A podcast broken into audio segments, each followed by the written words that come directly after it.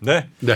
자, 오늘은 어, 채권에 네. 대한 개인 투자자의 관심이 매우 높아진 상황입니다. 매우 높고 채권을 안 사더라도 채권을 봐야 주식이 보인다, 부동산이 음. 보인다라는 인식은 이제 확실해진 것 같아요. 맞습니다. 그래서 모셨죠. 에스케이증권의 미래전략부문 최석원 대표님. 대표님. 어서, 어서 오십시오. 오십시오. 네, 안녕하십니까. 원래 네. 리서치센터장 하셨었죠.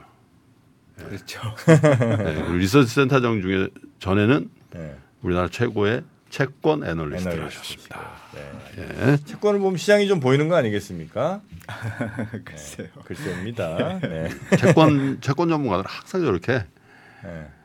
조금 아 조심조심 네, 조심조심 얘기를 하죠. 네. 주식처럼 뭐 사야 돼. 아까 박정희 송장주 사야 됩니다 그러잖아. 아, 그런 거 없어요. 채권 전문 절대 그렇게 하냐. 네. 음. 자 그럼 지금 우리 대표님 보실 때는 현재 시장을 대략 어떤 상황으로 좀 판단하고 계신지 그거 살짝만 한번 여쭤보고 네. 본격적인 이야기. 금리가 이제 피크 친 건가요? 미국채 기준으로? 뭐 금리 피크는 누가 알겠습니까? 그런데 그 금리에 영향을 미치는 요소들을 살펴봐야 되겠죠. 예. 일단 미국은 경제는 여전히 좋고 예. 대신에 정책적으로는 분명히 음. 그 통화 정책, 재정 정책적으로 보면. 통화 정책은 음, 장기 금리를 상승시키는 게 사실 여러 목표 중에 하나거든요. 특히나 음. 미국은 장기 금리에 굉장히 그 민감한 경제 구조를 가진 나라이기 때문에 네. 당연히 장기 금리가 어떻게 움직이느냐. 단기 금리 움직여도 장기 금리가 떨어지면 항상 불편해했잖아요. 음. 그런 부분이 어, 지금까지 인상한 것, 그 다음에 뭐 추가로 인상을 더 하지 않아도 시장 자체 내에서 일종의 이제 작용 기능이 음. 작동을 했다고 보고 어, 더 이상의 금리 인상에 대해서 조금 음, 이전과 다른 행태를 보여준다는 것. 음. 그다음에 어, 재정 측면 보면 재정을 뭐 안 어, 쓰겠다 이런 건 아닌데 조달을 할 때 장단기의 비중을 좀 바꾸겠다고 한 부분들. 음. 그런 부분들은 결과적으로 보면은 이 금리 상태가 적어도 지금의 경제 환경을 봤을 때 정책 당국 입장에서는 어, 예를 들면 어, 십 년 기준으로 봤을 때 한 오 퍼센트에 근접하는 수준 그 정도면 어, 균형적인 수준으로 어, 물가와 성장을 가게끔 하는 수준이라는 인식을 갖고 있는 것 같아요. 음. 그건 이제 정책 당국의 입장이죠.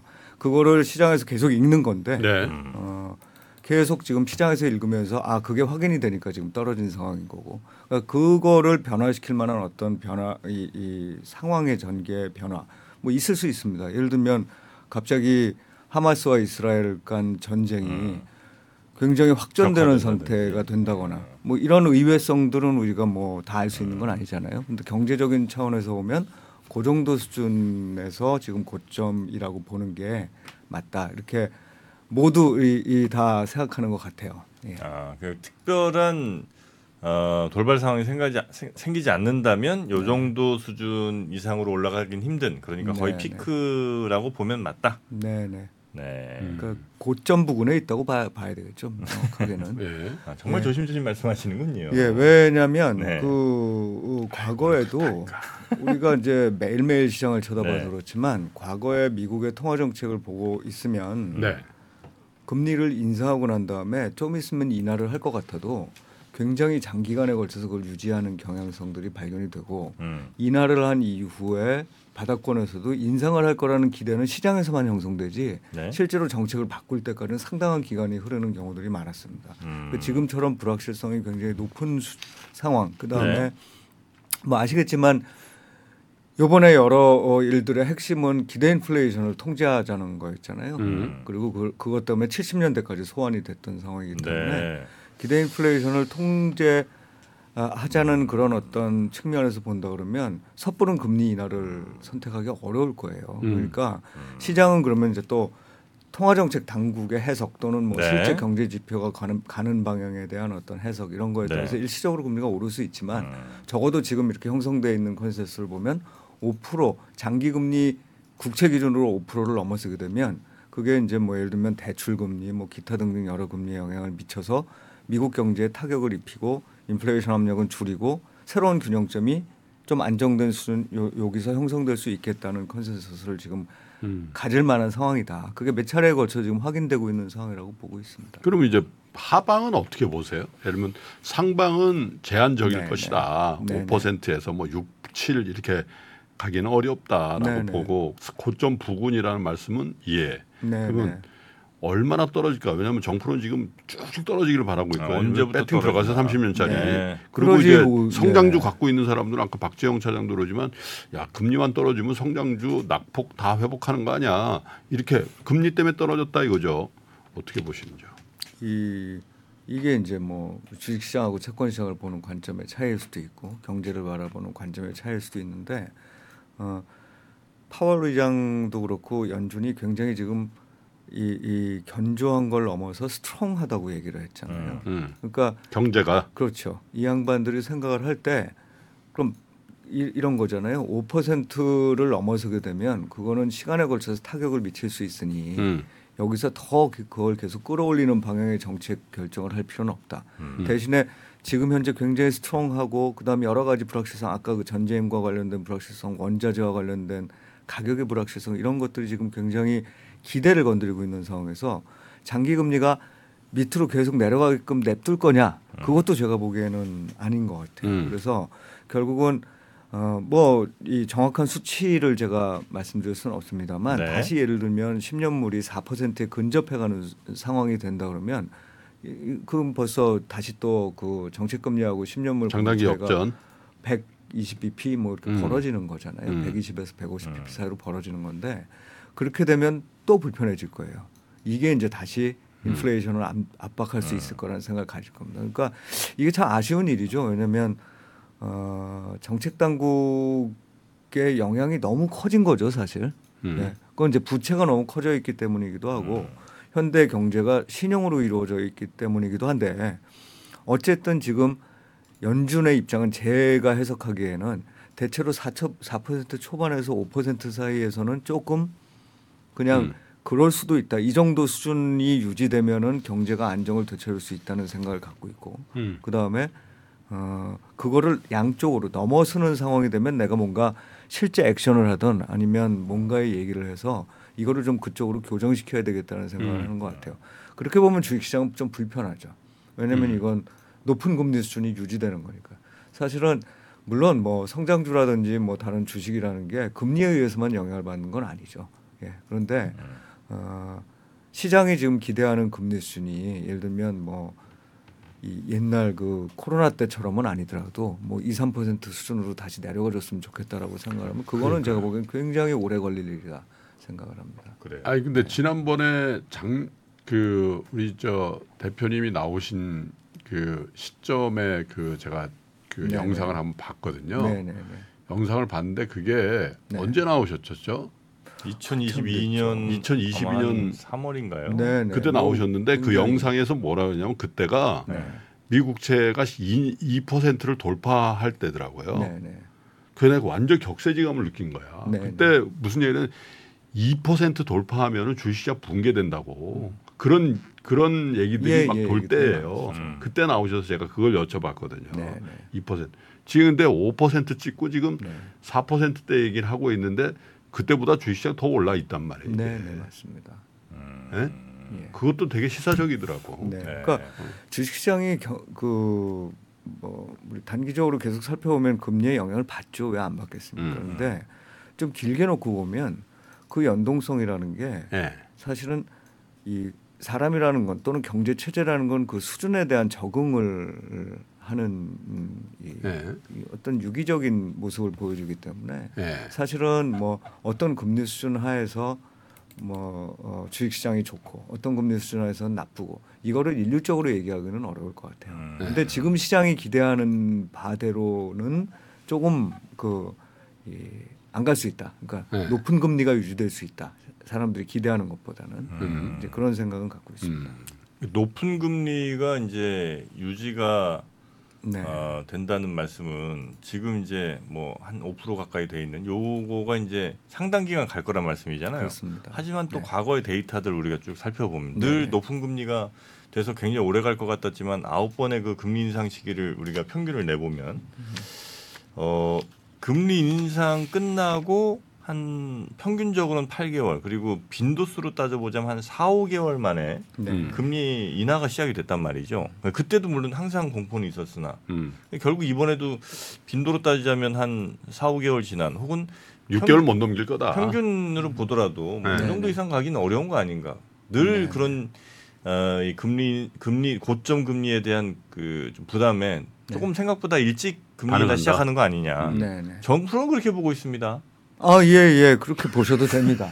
그렇게 보셔도 될까요? 네. 그런데 저는 사실 요번에 저도, 저조차도 놀랐어요. 그때 이 퍼센트 말씀을 하셨지만 음. 사실은 삼 퍼센트, 사 퍼센트 이렇게 계속 깨고 올라올 때 음. 우리 경제가 이거를 우리 경제라고 표현하기보다는 이제 미국 경제겠죠, 주로. 미국 음. 경제가 버틸 이거를 수 있냐? 버틸 수 있냐? 그리고 문제가 발생했을 때 음. 어, 이 그거를 정책 당국이 이렇게 해결하기에 너무 부담스러운 수준까지 가는 거 아니냐는 음. 생각을 많이 했었거든요. 음. 근데 그걸 계속 지금 뚫고 올라온 상황이라고 보고 어 그걸 뚫은 상황은 경제가 워낙 건강하다는 기본적인 이유도 있죠. 사실 우리나라가 그렇게 건강한 건 아닙니다. 네. 제가 보기에는 그러니까 미국 같은 경우는 수치상으로도 굉장히 건강하고 네. 거기에 영향을 미치는 여러 요소가 있잖아요. 그러니까 미국이 주도했던 글로벌 공급망의 개, 개, 재편이라든지 일종의 이제 그 자국 옛날에는 자국 우선주의였는데 그게 이제 블록화되는 관점에서 다시 한번 돌아와서 생각을 해보면 이게 굉장히 적어도 지금까지는 미국의 유리한 게임으로 진행이 되고 있다는 거예요. 게다가 이민 정책이나 이런 거는 사실 크게 바뀌지 않았잖아요. 네. 그러다 보니 고용 시장도 계속 핫한 상황이 이어지게 되는 이제 이런 현상들이 우리가 그 동안에 잘 알지 못했던 아니면 어 그냥 알고는 있었더라도 실제로 이게 어느 정도까지 경제와 그 각종 가, 자산가격에 영향을 미칠지를 잘 가늠하지 못했던 이유들이라고 생각을 하고 또 한 가지 측면에서 물가는 그런 경제 체제 상으로 형성되는 그냥 일반 물가 수준 이외에 물가에 영향을 미치는 각종 요소들 뭐 많이들 말씀을 하시듯이 지금 공급망 재편이 갖고 오는 어떤 코스트의 증가분도 있을 거고 어, 추가적으로는 자원 무기화하는 경향도 있을 거고 또 제가 이에스지도 담당을 하는데 이에스지라는 네. 게 사실은 시간에 걸쳐서 점점 점점 기업들한테는 기존 자산을 말하자면 폐기하고 새로운 걸로 대체하려는 음. 요구들을 음. 계속 만들고 있고 이런 부분들이 사실은 전반적인 어떤 그 코스트를 높여서 물가에 대한 그 수준도 사람들이 예상한 것보다 훨씬 또 다른 방향으로 가고 있다는 거죠. 음. 근데 이러한 측면들을 모두 고려를 우리만 할까요? 제가 보기에는 연준도 똑같이 할 거란 말이죠. 음. 그 그러니까 연준도 사실은 이런 경험이 수십 년 만에 한 번 지금 이제 오고 있는 거다. 그래서 음. 일상적으로 있었던 금리 인상 이후에 인하 또는 인하 이후의 그러니까. 인상과는 다르게 아, 좀 어, 상당히 조심스러운 입장을 보였어요. 저도 그 동의하는데 음. 이번 이번도 뭐 사, 오 개월 만에 금리 인하를 할 것이다. 아, 네, 그렇게 하기 힘들 것 같은데 인플레이션의 절대 레벨도 그렇지만 사십 년 만의 경험한. 그 인플레이션을 뒤처리를 하고 있는 상황인데 음. 예년하고 비슷하다. 한참 더 갈 거다. 네. 네. 고금리 상황이. 네, 그래서 네. 고금리 상황이 유지된다는 게 지금 이제 이 연준은 보여줬잖아요. 사 퍼센트, 오 퍼센트 그 정도 사이면은 사 퍼센트대로 내려가면 나 더 인상할 거야. 뭐 이런 이런 느낌이었고 금리로만 음. 보면 음. 물론 그때의 물가 상황이나 이런 거에 따라 다르지만 음. 그리고 오 퍼센트 넘어갈 때 이번에 이제 액션이 나와줬잖아요. 음. 액션이라기보다는 얘기지만. 그러니까 아마 그런 선택을 지금 할 수밖에 없는 상황일 거고 음. 어, 단지 아까 말씀드렸다시피 저는 이제 이, 이 전쟁, 그 하마스와 그 이스라엘 간의 전쟁도 이게 사실은 어떤 식으로 또 그 글로벌 여론이 어떤 식으로 형성될지 모르고 지금까지는 보면 음. 미국이 적극 개입해가지고 뭔가 그 자기네들의 재정을 엄청 써가면서 지원하고 이런 방향은 아닌 것 같잖아요. 음. 그런데 이게 만약에 이제 확전이 되는 상황이 됐을 경우에는 또 다른 모습들이 나타날 수 있겠죠. 이제 그런 불확실성까지 계속 갖고 있다고 보면 그런데 예를 들어서 전쟁이 확전이 됐다. 그래서 물가가 오른다. 그리고 경제도 타격을 받을 때 연준이 금리를 올려야 될까 내려야 될까 그것도 굉장히 고민스러울 거예요. 네. 네. 그러니까 그거를 관통하는 그 표현은 뭐냐면 불확실성이고 의외성이거든요. 그러니까 그런 불확실성과 의외성에서 연준이 뭐 자신 있게 아 이제부터는 뭐 한쪽 방향을 보고 이러기는 좀 어렵지 않겠느냐 이렇게 저는 음, 생각을 합니다. 음. 근데 이제 이번에 금리가 며칠 이렇게 좀 많이 네네. 빠졌어요. 네네. 물론 이제 뭐 채권 투자자들 유명한 사람들이 뭐 숏을 청산했다, 뭐 산다, 뭐 이런 얘기들도 그 돌아다니면서 그렇게 자극한 부분도 있지만 결국은 에, 채권 발행의 내역을 보니까 네. 초장기물에 대한 장기물에 대한 에, 그 우려보다는 조금 줄어 줄어들어서 네네. 수급상으로 저 장기물이 좀 빠질 수 있는 상황이 벌어진 거죠. 예, 맞습니다. 음. 예, 결국은 그 재정 정책을 뭐 어차피 다 국채를 발행해서 보통 네. 하니까 음. 경우에 보면 이제 단기물 쪽을 좀 늘리고 이쪽을 좀 줄이는 거죠. 그렇죠. 단기물 쪽을. 그게 뭐 어 이 어찌 보면은 재정당국 그러니까 정, 정책 재 그 나라로 따면 재무부가 하는 일종의 오퍼레이션 트위스트일 수도 있겠죠. 그리고 자연스러운 의사결정이기도 할 수 있죠. 예를 들면 음. 향후의 금리 전망 추세를 보고 음. 어, 자기네가 가장 그 그러니까 정책적 목표에 의해서도 있지만 한편으로는 코스트를 줄여가는 방향으로 음. 그 어, 이, 어떤 선택을 할 수도 있는 거죠. 지금의 음. 높은 금리 하에서 조달을 하는 건 그렇죠. 재무부 입장에서도 부담이 그렇죠. 부담스러울 수 예. 있겠죠. 그러니까 결국은 누구한테나 부담스러운 금리 수준인 건 맞아요. 그런데 음. 이런 부담이 작동을 해야 경제가 어, 이른바 안정적인 체계로 간다는 믿음을 음. 여전히 음. 정책 당국들이 갖고 있다. 그리고 음. 요거는 이제 약간 좀 다른 얘기지만 네. 이 정도 금리 수준이 글로벌 경제에 전반적인 이런 부담을 주고 있어야 음. 아, 중국이 부담을 계속 안고 갈 것 같다라는 음. 생각도 포함되어 있는 게 아니냐는 이제 개인적인 의심도 좀 합니다. 고금리가 네. 네. 근데 왜 뜬금포를 날릴까요? 제이미 다이먼 같은 사람은 아, 네? 칠십오 비피. 그게 이제 사람에 따라서 그 미국 경제가 부담을 가질 수준, 음. 음, 금리 수준이라는 게 얼마일 거냐가 다른데 저는 이제 사실 채권 시장에 있었던 사람으로서 그거를 장기 금리에 놓고 두고 보거든요. 음. 근데 물론 제이미 다이먼이 저보다 한 삼 퍼센트 정도는 훌륭하신. 삼백 퍼센트 정도는 훌륭하신 네, 분이니까 우리 저 대표님이 어. 진짜 안 쓰는 유머 아, 한번 하셨네. 오랜만에 한번 네. 네, 칼 갈고 나오셨습니다. 제가 한 오 년 네. 만에 이런 유, 유머는 처음 들어본 것 같아요. 통했습니다. 네. 네, 저보다 네. 삼 퍼센트 훌륭한 제이미 네. 다이먼. 네. 그런데 이제 그분이 생각할 때는 음. 어, 지금 현재 장기금리 수준에서 갖는 미국의 부담이라는 게 조금 음. 음, 약하다고 생각할 수 있을 겁니다. 음. 예. 그래서 어, 그렇게 약하다고 평가하는 이유는 현재 이제 실제 상황에서 보고 있는 본인의 이제 그 뭐 범주라고 하죠. 일본 말씀은 음. 범주라고 하면 범주가 이제 뱅킹 분야잖아요. 음. 뱅킹 분야에서 고금리는 음. 어, 사실은 나쁘지 않습니다. 음. 저, 저는 개인적으로 그렇게 생각을 해요. 음. 예. 그래서 어, 뭐 그런 생각도 좀 갖고 있는 것 같고 뭐 여러 가지가 섞여 있겠지만 제가 보기엔 그냥 그 연준에 비해서는 조금 더 어, 어, 좋게 생각한다면 미국 경제가 예를 들면 이, 이 장기금리 수준을 보면 한 오 점 오 퍼센트 음. 어, 정책금리는 그 정도를 가게 만들려면 정책금리는 예를 들면 육 퍼센트가 넘어가야 돼. 음. 이제 이런 마인드에서 하신 말씀이 아닌가 싶어요. 음. 네. 정책금리가 오 점 오 퍼센트잖아요. 지금 오 점 오 퍼센트죠. 오 점 오 퍼센트잖아요. 그러니까 육 퍼센트 넘어가야 된다는 얘기거든요. 음. 정책금리가. 음. 그렇게 된다는 얘기는, 얘기는 장기금리로 본다 그러면 음. 대체로 오 퍼센트 넘어서 오 점 오 퍼센트까지는 가져야 된다. 음. 이 정도의 생각을 갖고 있는 거죠. 음.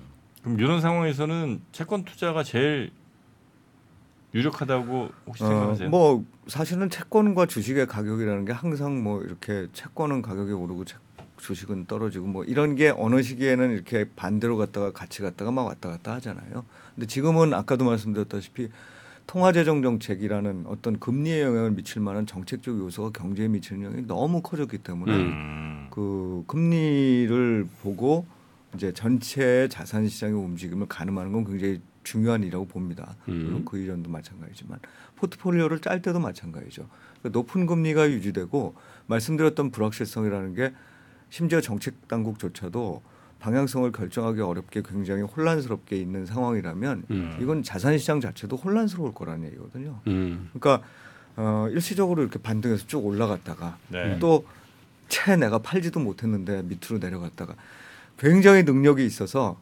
어, 이거를 이, 다 맞추시는 분들이 있을 수도 있어요. 그럴 수 있는 분들은 그렇게 하시면 됩니다. 이 정프로님처럼. 근데 네. 대부분의 경우는 그렇게 못 하세요. 음. 그럼 그걸 못 했을 때 우리가 찾게 되는 게 뭐냐면 이제 뭐 워렌 버핏, 버핏식 그 표현을 하면 안전마진이겠죠. 음, 음. 그러니까 주식시장에서 선택하는 것들도 사실은 뭐 여러 가지가 있지만 재무적 안정성이라는 게 음. 밸류에이션과 비춰 비춰봤을 때 재무적 음. 가치와 그 우리가 그 실제로 시장에서 형성된 가치의 차이가 음. 충분히 벌어져서 이건 충분히 싸다고 느껴져. 음. 이런 것들을 주식에는 편입을 하고, 그 다음에 안전 마진을 확보하는 가장 대표적인 이제 자산이 사실은 채권인 거죠. 음. 그거는 뭐 정해진 마진이잖아요. 그러니까 기업에 대한 신용 리스크만 통제할 수 있다면. 네. 물론 특징이 있죠. 채권의 만기까지 보유하지 않겠다는 심리를 갖고 하면 중간 과정에서는 가격 변동세가 계속 있어요. 그렇죠. 근데 처음에 투자할 때 지금은 사실 생각해 보면 수익률 곡선도 우하향이거나 아니면 거의 평평한 상황이잖아요. 이런 상황에서는 어떤 만기를 해도 사실 단기적인 수익률에는 큰 차이는 없단 말이에요. 음. 그러니까 사실 그 조금 음, 그러니까 너무 길지 않은 본인의 자금 스케줄과 맞는 채권을 사서 보유하는 게 음. 그거는 뭐 그 어, 주식시장에서 얘기하는 안전마진과는 또 성격이 다른 와, 완전한 안전성을 확보해주는 무위험 수익률. 맞습니다. 네. 그러니까 이제 결국은 내 포트폴리오를 백 퍼센트 난 다 그냥 모든 재산을 그 주식할래. 음. 그런 분들도 계실 수 있잖아요. 네, 그런 분들은 그분도 있고요. 모든 자산 플러스 더하는 분도 있어요. 아, 그렇죠, 그렇죠. 그런 분들의 경우에는 주식 포트폴리오 중에서 안전 안전 마진을 확보하는 비중을 늘려야죠. 높이는 것. 음. 그 다음에 내 전체 포트폴리오가 주식, 채권, 부동산 등으로 이렇게 엮여져 있는 데들은 예를 들면 부동산 같은 데는 지금 뭐 늘릴 만한 상황이 아닌 것 같고, 그 특히 부동산을 직접 사고 파는 건 제가 뭐 전문가가 아니기 때문에 얘기를 못 하겠지만. 음. 금융, 부동산 금융과 관련해서는 상당한 리스크들이 여전히 이제 존재하고 있다. 카운터파트 리스크들이 지금 존재하고 있으니까. 그럼 이제 채권의 비중을 이전보다는 높여야 되는 음, 음. 그런 포트폴리오 전략을 음. 짜야 되겠죠. 음. 이제 그런 정프로가 지금 그러면 네. 삼십 년물을 샀단 말이에요. 네네. 삼십 년물을 샀을 때 지금 만약 오 퍼센트에 샀다 이거죠. 네네. 그러면 이제 정프로가 삼십 년 이후인 음. 에, 뭐 팔십 다 됐을 때까지 그냥 무슨 말씀이실까요? 아, 예를 예를 들은 거야. 네. 팔십 살까지 이제 쭉 갖고 가면 그냥 연에 오 퍼센트를 받는데 음. 지금 이제 대표님 얘기는 단기간에는 물릴 수 있다, 물릴 수도 물론입니다. 제가 아는 분들 중에서도 네. 우리 요즘 그 장기 국채, 미국 장기 국채 이티에프들이 나와 있잖아요. 저 이티에프죠. 네, 이티에프 투자해서 단기간에 한 십 퍼센트 이상 손실을 본 분도 계세요. 음. 예. 채권 샀는데도. 네. 아, 저는 안 물론 이제 최근에 며칠 동안 많이 만회를 했을 겁니다. 아 근데 이티에프는 예. 만기가 없잖아요. 아 그래도 이제 그 자체 금리가 떨어졌으니까. 아니, 그러니까, 그러니까 그 저 예를 들면 삼십 년짜리를 제가 샀다 하더라도 네. 삼십 년짜리 채권 사는 거야 이티에프에. 그러니까 그런다고 제가 삼십 년 후에 이게 이티에프가 만기가 되고 저한테 돈 돌려주는 거 아니잖아요. 예. 그냥 아, 물론 그렇죠. 걔는 쭉 가는 거잖아요, 그냥. 예, 그게 과, 가장 큰 채권의 직접 투자와 이티에프 투자 또는 네. 펀드 투자의 차이점이에요. 네. 물론 최근에 그런 부분 때문에 이티에프가 됐건 아니면은 펀드가 됐건 만기를 주는 상품을 만들려는 움직임도 있습니다. 이, 실제로 인, 음. 실제로도 있, 있었던 걸로 알아요. 그래요. 근데 음. 그 그거는 이제 채권이 갖고 있는 굉장히 중요한 특징 중 하나를 이티에프는 못 갖고 있는 거거든요. 음. 일반적인 이티에프는 채권에 가는 갖는 특징은 중간에 아무런 여러 무슨 일이 벌어지든 맨 마지막에 내 원금과 이자는 돌려받는다. 어, 원래 내가 투자했던 또는 약속했던 대로 받는 거란 말이에요. 음. 근데 이제 중도에 가격 변동이 계속 이, 일어나기 때문에 중간에 팔게 되면 이익을 보든 손실을 보든 둘 중에 하나고 음. 이티에프는 계속 안에 있는 종목을 바꾸면서 삼십 년 만기가 꾸준히 유지되게끔 만든단 말이에요. 네. 예를 들면 삼십 년짜리는. 그 얘기는 삼십 년이 지나도 이티에프는 여전히 삼십 년 만기 이티에프라는 거예요. 음. 그러니까 이거는 채권을 굉장히 자본 차익에 특화시켜서 만든 상품이라고 이티에프는. 보시면 돼요. 예. 음. 그래서 어, 저는 사실 채권에 투자하시는 그러니까 안전자산 또는 안전마진을 확보하기 위한 자산으로서의 채권에 투자하시는 분은 음. 어, 내가 생각하는 투자 기간을 먼저 생각하는 게 굉장히 중요하지 음. 사실 중도에 매도한다는 음, 생각을 음, 너무 많이 갖고 하는 건 좀 그건 오히려 가격 변동성에 내가 나를 이, 이 노출시키는 그러니까 거죠. 만약에 진짜 대표님 네. 말씀대로 나는 이 년 정도밖에는 운영할 그 여력이 없다. 음. 네. 그러면 차라리 이 년물을 사서 네. 지금 오 점 몇 퍼센트니까 네. 그걸 그냥 음. 이 년물에 물론 이 년물도 가격 변동이 있지만 맞습니다. 미미하거든. 네. 그 금액으로 환산한 가격 변동이. 맞습니다. 그러니까 그렇게 하는 게 낫지. 만약에 자기가 초단기 자금을 가지고 삼십 년물 배팅하는 거는 네. 그죠? 아니 근데 이제 이티에프는 제가 뭐 한 뭐 몇만 원 이렇게 사잖아요. 네네. 채권 근데 그렇게 이 년물을 막 몇만 원씩 살 수 있어요? 있습니다. 아, 그것도 있어요? 네. 예. 단기물 이티에프도 있죠? 네네.